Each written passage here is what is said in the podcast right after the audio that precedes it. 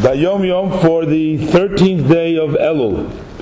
Now we know that the meeting with the Rebbe, as known as Yechidus, is a very, very powerful experience.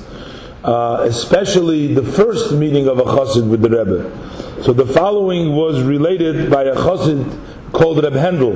He was a very famous chassid. He also had a uh, very uh, strong impact and connection in uh, the education training the previous Rebbe when the Rebbe was very young.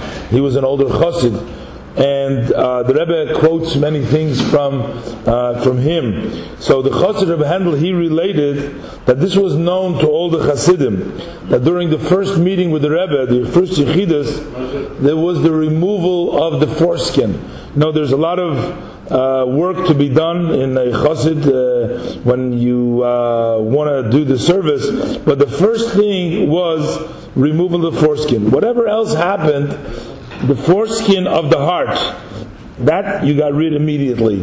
Meaning, you know, you opened up your heart, and then eventually, I guess, you know, you kept on working and reaching the highest levels of, of, of, of Chasidus and service of Hashem.